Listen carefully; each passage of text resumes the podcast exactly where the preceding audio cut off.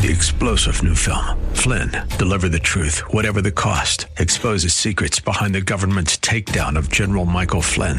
Flynn knew what the intel world had been up to. He ordered the first audit of the use of contractors. This set off alarm bells. He told the truth. He was the most dangerous person for Donald Trump to hire. They had to get rid of Flynn. Flynn, deliver the truth, whatever the cost. Available now. Watch it today. Go to salemnow.com. Salemnow.com.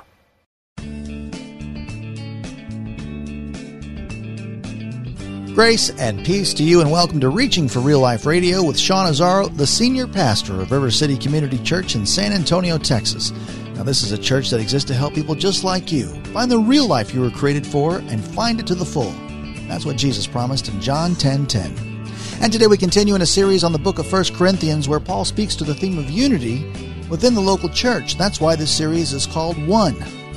Now, everyone seems to be trying to achieve something big, but have you ever thought you climbed the wrong ladder of success?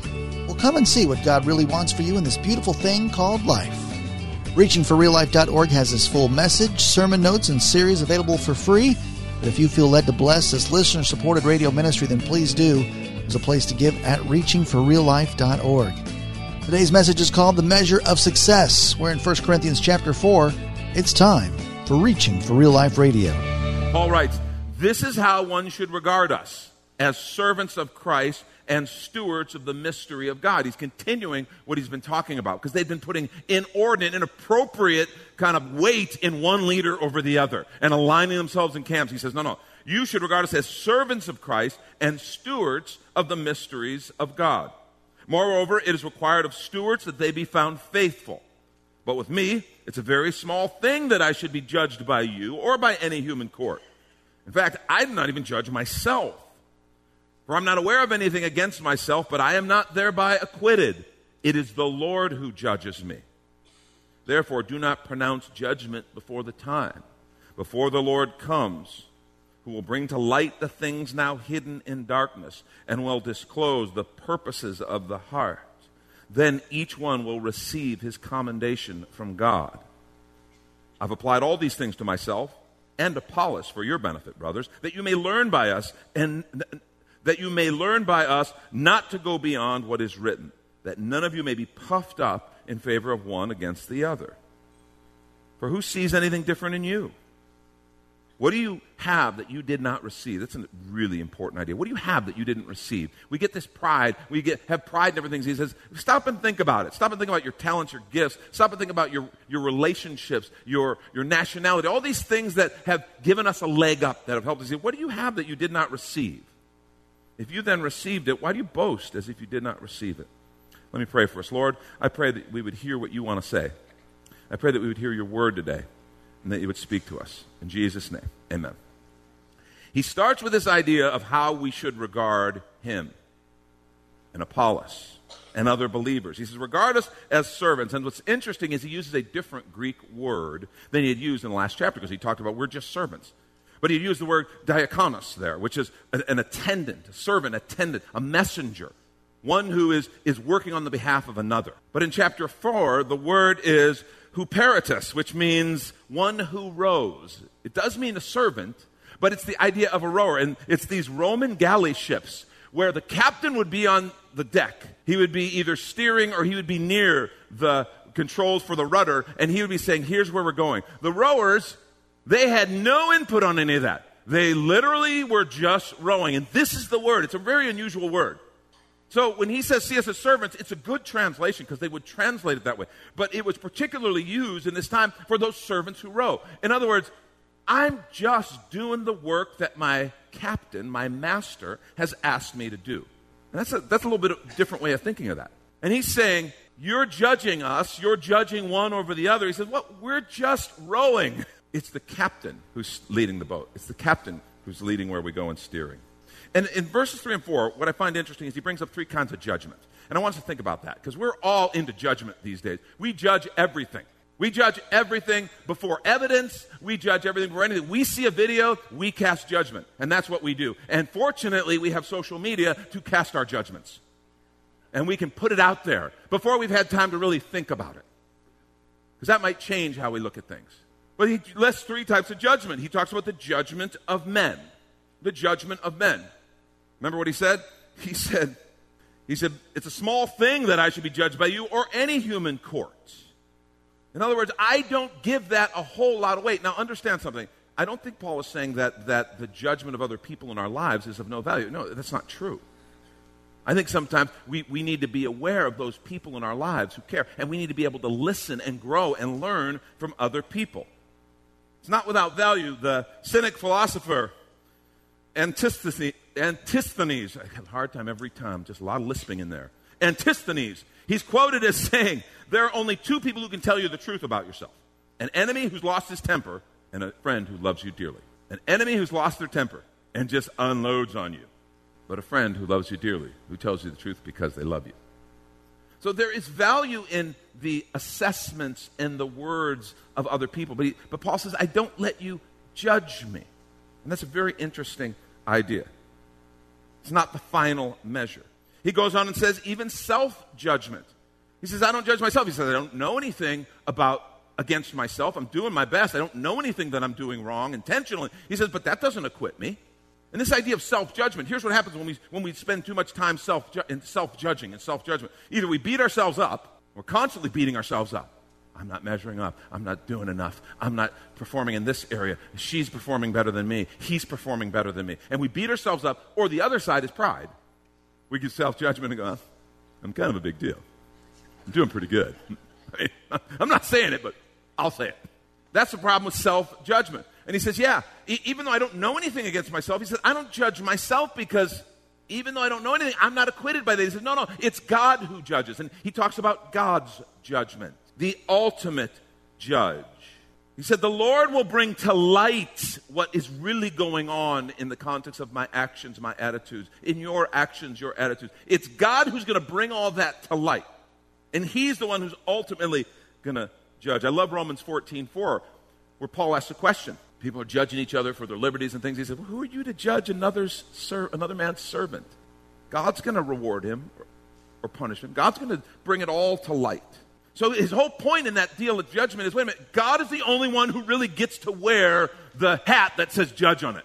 He's the only one who can really judge. Not that we don't have ideas, not that we don't have discernment, not that we don't even share those ideas, but ultimately we don't get to cast judgment. The judge does. And he's the one. And what's interesting, what I want us to deal with today is how does God judge? Verse 2 gives us the answer. Remember what he said? Moreover, it is required. He says, he says, as servants of Christ and stewards of the mystery of God, moreover, it is required of stewards that they be found what? Faithful. That they be found faithful. Here, here's what he's trying to get across to us. See, the measure of a servant, the measure of a steward. You know what a steward is, right? A steward is one who takes care of something that is someone else's. We are children of the king. We are his creation. We have been redeemed by him we are stewards of this life. All our stuff, we know. We come in with nothing and we're leaving with nothing, right? Job said it very plainly Naked I came in, naked I'm leaving. I can't take it with me. We are stewards of the things we have. We are stewards of the relationships because those people belong to God. Our children even don't belong to us. We are stewards of them until they become grown ups and now they answer to God and respond to God on their own. We are stewards. And he says the measure of a steward, the thing a steward must have, is he must be found faithful. So if you're taking notes, here's what I want you to write down God never called me to be successful, He called me to be faithful. God never called me to be successful. He called me to be faithful. And I got to tell you, I've spent a lot of my life wanting to be successful. Spent a lot of my life wanting to be successful. Like, But you're a pastor. You should have given up on success a long time ago, Sean. Please. How could you be interested in success? It's not that funny, okay? Seriously? you're like, oh, it's so true, though. The idea of success is that there are certain standards and measures that I want to arrive at. I want to reach certain goals. And when I reach them, I am successful. Let me tell you something about success and faithfulness, because that's what, really what we're talking about. God never called me to be successful, He has called me to be faithful. They can either be the same thing or not, depending on which order you put them in. Successfulness and faithfulness can be the same thing if you put your pursuit of faithfulness first.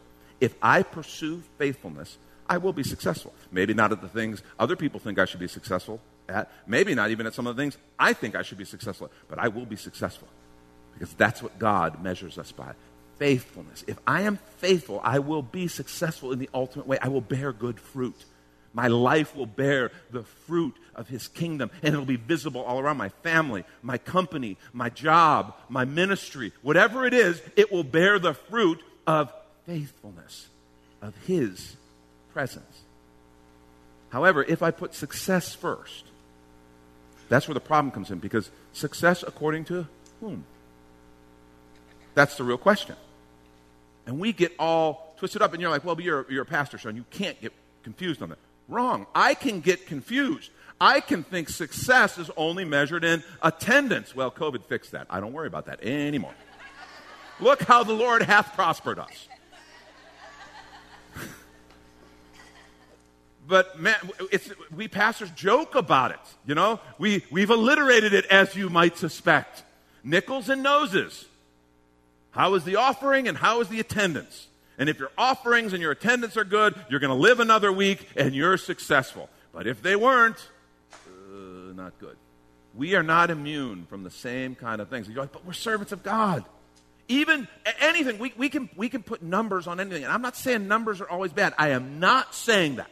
On the day of Pentecost, we know there were 3,000 souls saved. How do we know? They counted. Somebody counted. Okay? They had Washington, D.C. police there with estimates, crowd estimates, and you know. No, they didn't. I just made that up. But we, we know that, okay, it, I don't think it's bad to count. I don't think it's bad to set goals as long as you understand. Wait a minute. I, I'm not called to be successful, I'm called to be faithful. And those are two very different things. They can be the same thing if you pursue faithfulness first. Now, flip over to Matthew chapter 25. I love this. There's so much truth. I'm not going to cover this story well. I've done that in other messages and covered different parts of this, but, but I, have got to bring this up because it's so important. Matthew 25, begin at verse 19. We are talking about what we call the parable of the talents. A talent was a big sum of money. The NIV translates that bags of gold. So it was a lot of money. You remember, master's going on a journey. He gives talents to each of his servants, three servants, according to their ability. Very important phrase. According to their ability, to do what the master had asked, he gave them these talents. To one, he gave five talents, five bags of gold, the NIV would say. One, he gave two. And then another, he gave just one. And well, the story goes and tells us the one who had five gets working and starts multiplying and using it and making the most of it, investing. The one who has two does exactly the same thing, goes to work. The one who has one goes and he buries it. Doesn't do anything with it. Well, we're told, and I'll begin reading here, verse 19. Now, after a long time, the master of the servants came and he settled accounts with them. And he who'd received the five talents came forward, bringing five more, saying, Master, you delivered to me five talents. Here, I made five talents more. His master said to him, Well done, good and faithful servant. You've been faithful over, over a little, I will set you over much. Enter into the joy of your master. And he who had two talents came forward. He said, Master, you delivered me two talents. Here, I've made two talents more. His master said to him, Well done, good and faithful servant. You've been faithful over a little. I'll set you over much. Enter into the joy of your master. Well, the scripture tells us the guy with one came. And he's a little awkward and embarrassed at this moment. He's got like a dirty bag of gold that he has to get the dirt off of because he buried it. What he says is, Here, master, I knew you were a hard man, reaping where you haven't sown. And I was afraid, so here, here's your money back. And the master looks at him and says, well, he says, If you knew I was this kind of man, which, by the way, remember, the others understood the master differently, and he welcomed them into his joy. Enter into the joy of your master. So this unfaithful servant's assessment was wrong. He didn't even know his master.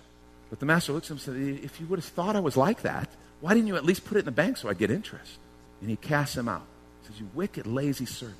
And he casts him out. And he took what that one talent, he gave it to the one who had five. And, and what's interesting about that in light, of our, our, in light of our conversation today is the commendation. The one who had five and made five more. We would call him more successful, but the master didn't. The exact same commendation for both. Well done, good and faithful servant. And he said, he, he not only commended them, but he gave them more. He said, You have been faithful over little. I'm going to make you steward over much because of faithfulness. The amount didn't matter. The guy who, went, who made two, he was given the exact same commendation. Well done, good and faithful servant. You've been faithful over little. I'm going to make you steward over much. Enter into your master's joy. See, the issue was faithfulness, not the amount, not what we would count and measure as success. It was faithfulness. See, God's never called me to be successful, He has called me to be faithful. I want to have us look at four things that faithfulness requires. The first thing is I have to remember who I serve. See, it goes to how I see myself. If I am seeking success, sometimes it's because I've forgotten who I serve. He never called me, asked me to, to seek success. He asked me to be faithful, to work hard, but to be faithful. And I think sometimes one of the reasons I seek success so hard is I forget who I'm serving. Sometimes I want to serve myself and I want to look good. I want to do well. I want to have more. Or maybe I'm serving other people. I want them to think I look good. I want them to know I've done well. I want them to think highly of me. And the baseline of faithfulness is remember who I serve. I serve the king, who doesn't really care all that much about my, quote, success, cares a whole lot about my faithfulness. That's who I serve. And I'm called to be a servant. You remember Jesus' disciples? In Matthew 20, 25, arguing about kind of who's the greatest, but Jesus called out to him that to him and he said, You know that the rulers of the Gentiles lord it over them, and their great ones exercise authority over them. It shall not be so among you. Whoever would be great among you must be your servant. Whoever would be first among you must be your slave. Even as the Son of Man came not to be served, but to serve and to give his life as a ransom for many. Paul said, You need to see us as servants. Jesus said, Your life needs to be that of a servant. Paul he would introduce himself as Paul, the servant or the slave of the Lord Jesus Christ. We need to remember who we serve and let that change how we see ourselves. I am his servant. And what's really important in that is I remember then who I report to. Because this is a big question. Because whether we admit it or not, you might be the most self employed person in the world. You're reporting to someone. Okay? You're reporting to someone whether you know it or not. No, I, I, I, do my own thing. I report to me. Yeah, there's someone out there you're trying to please. There's someone out there you want to notice. There's someone out there that you are kind of jumping through some hoops for. And see, when I remember I'm His, who I report to, I remember that I serve Him. See, I'll be called to serve many people in my life. Think about all the different people we're called to serve. I'm called to serve my spouse. I'm called to lay down my life for her. You're called to serve your spouse your kids, called to serve them. Parenthood teaches you all about that. Most people laughed. A few in the back were crying quietly. That's fine. I understand. We'll, I'll be here after. Called to serve my boss. You know, I should be a faithful employee. I'm called to serve my boss, my employer, my customers, my friends, my neighbors. I am called to position myself as a servant. But first, ultimately I serve Him. I report to Him. See, this is so huge because I understand I'm not just going around serving people and doing what they want. I serve him, and one of the things he's told me is the way you're going to serve me is you're going to serve other people. You are going to serve, and you are going to help my purpose and help the blessing that I want to give in people's lives. I want to use you to facilitate, facilitate that. You are going to be a servant of my purposes in people's lives. And what's fascinating is it, it deals with so many different areas. It's what I do, it's how I focus, how I think about people. I want to I want to bless them, I want to serve them, but but not just do what they want. I want to help see God's purposes accomplished in them. And sometimes that'll be something as simple as mowing a lawn, helping fix a fence, helping fix a flat. Other times that'll be making an invitation. That'll be bringing a word. Sometimes in the context of my close relationships, it might be helping hold someone accountable might be having an awkward conversation. But it's not about me, it's about serving Him by serving them. It, do you know that changes how I handle criticism? How I deal with criticism?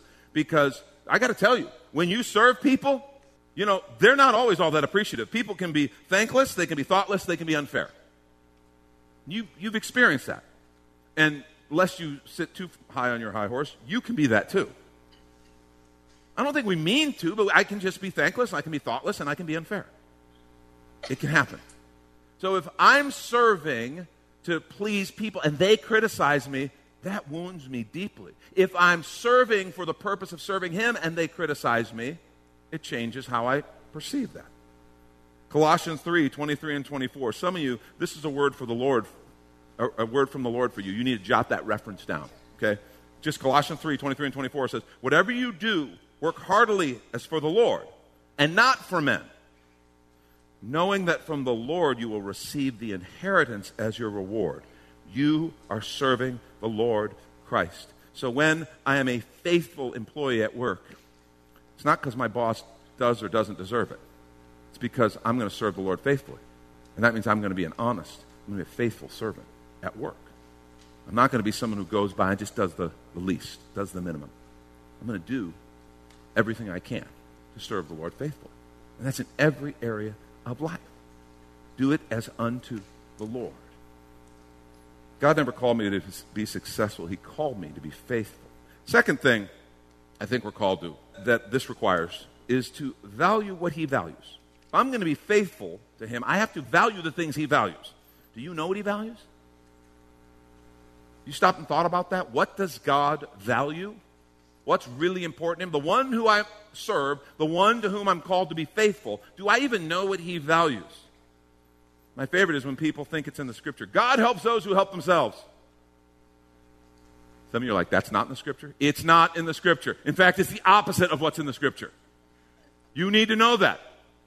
Some of you right now, your world is reeling. Your whole life philosophy just got blown out of the water.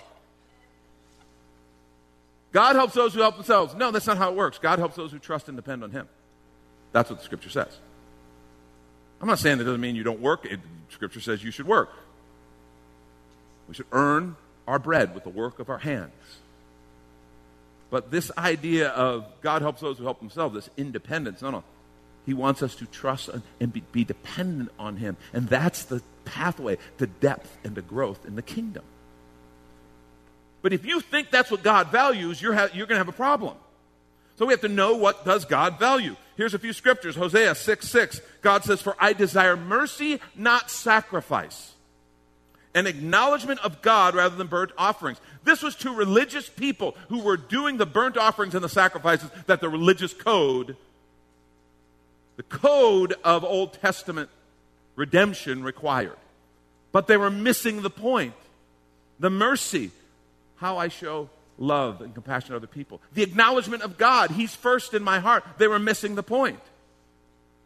This is what I desire, he said. Isaiah 58, 6 through 9. They were fasting and yet not seeing the things that they wanted to see. He gives them some, a word of instruction. Verse 6 Is this not the kind of fasting I have chosen?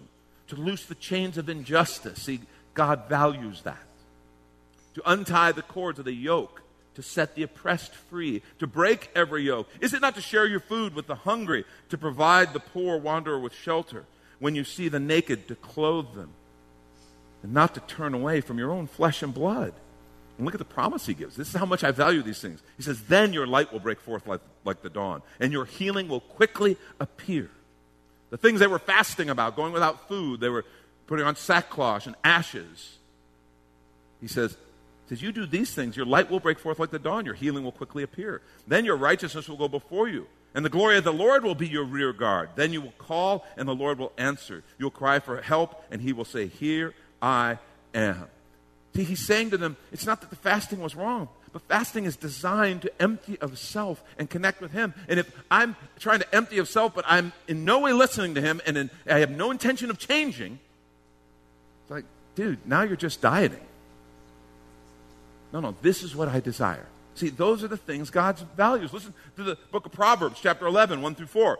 The Lord detests dishonest scales, but accurate weights find favor with him. When pride comes, then comes disgrace. But with humility comes wisdom. The integrity of the upright guides them, but the unfaithful are destroyed by their duplicity. Wealth is worthless in the day of wrath, but righteousness delivers from death. There's a whole list of things that he values. Jesus, when asked, What's the most important commandment? Remember what he said? Love God with all your heart, soul, mind, and strength. Love your neighbor as yourself. See, relationships, first with God, then with other people. Most important thing. That's what he values. But he talked about things like love. He values love. He values joy, peace. He values kindness. He values grace How are we doing at giving grace to one another? Compassion, honesty, integrity, truth. And one that he mentions over and over and over humility. These are the things God values. If I'm going to be faithful to him, I have to understand what he values, and I have to value those things. And what that means, and this is so important, that means as I pursue faithfulness, my first pursuit has to be knowing him. I have to know him. You can do all the stuff. This is the moment that all of a sudden something spiritual, something dynamic happens. When we trust Him enough to do what He says instead of what the world says, what the flesh says. I don't care if that, it's what the experts say. I trust Him and I follow Him. That's the beginning of faithfulness. That's Pastor Sean Azaro. You've been listening to Reaching for Real Life Radio. If you'd like to hear this full message in the series called One, it's available right now on demand at reachingforreallife.org. And we'd also love to hear from you on our contact us page, or even better, your financial gift helps this radio ministry continue. Find the donate tab at reachingforreallife.org. But of course, you're invited to visit and join us at River City Community Church, located on Lookout Road, right behind Retama Park, right next to the Real Life Amphitheater. If you'd like to call the church, the number is 210 490 5262 as Reaching for Real Life Radio is a service of River City Community Church. We hope you join us again next time as you travel the road to real life.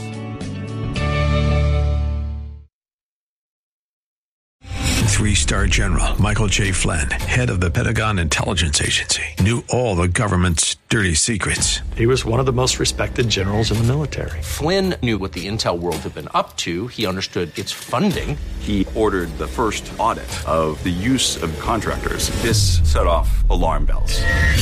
The explosive new documentary, Flynn, Deliver the Truth, Whatever the Cost, uncovers the facts behind this scandal. Flynn told the truth. He was the most dangerous person for Donald Trump to hire. I find out the worst enemy that I'm going to face in my life is right here in America. They took my assessment and they wanted me to change it. And I was like, I'm not changing it. They had to get rid of Flynn with in depth interviews, archival footage, and never before seen personal records of the man behind the headlines. I just felt like I was drowning. Flynn, deliver the truth, whatever the cost. Available now. Watch it today. Go to salemnow.com. Salemnow.com.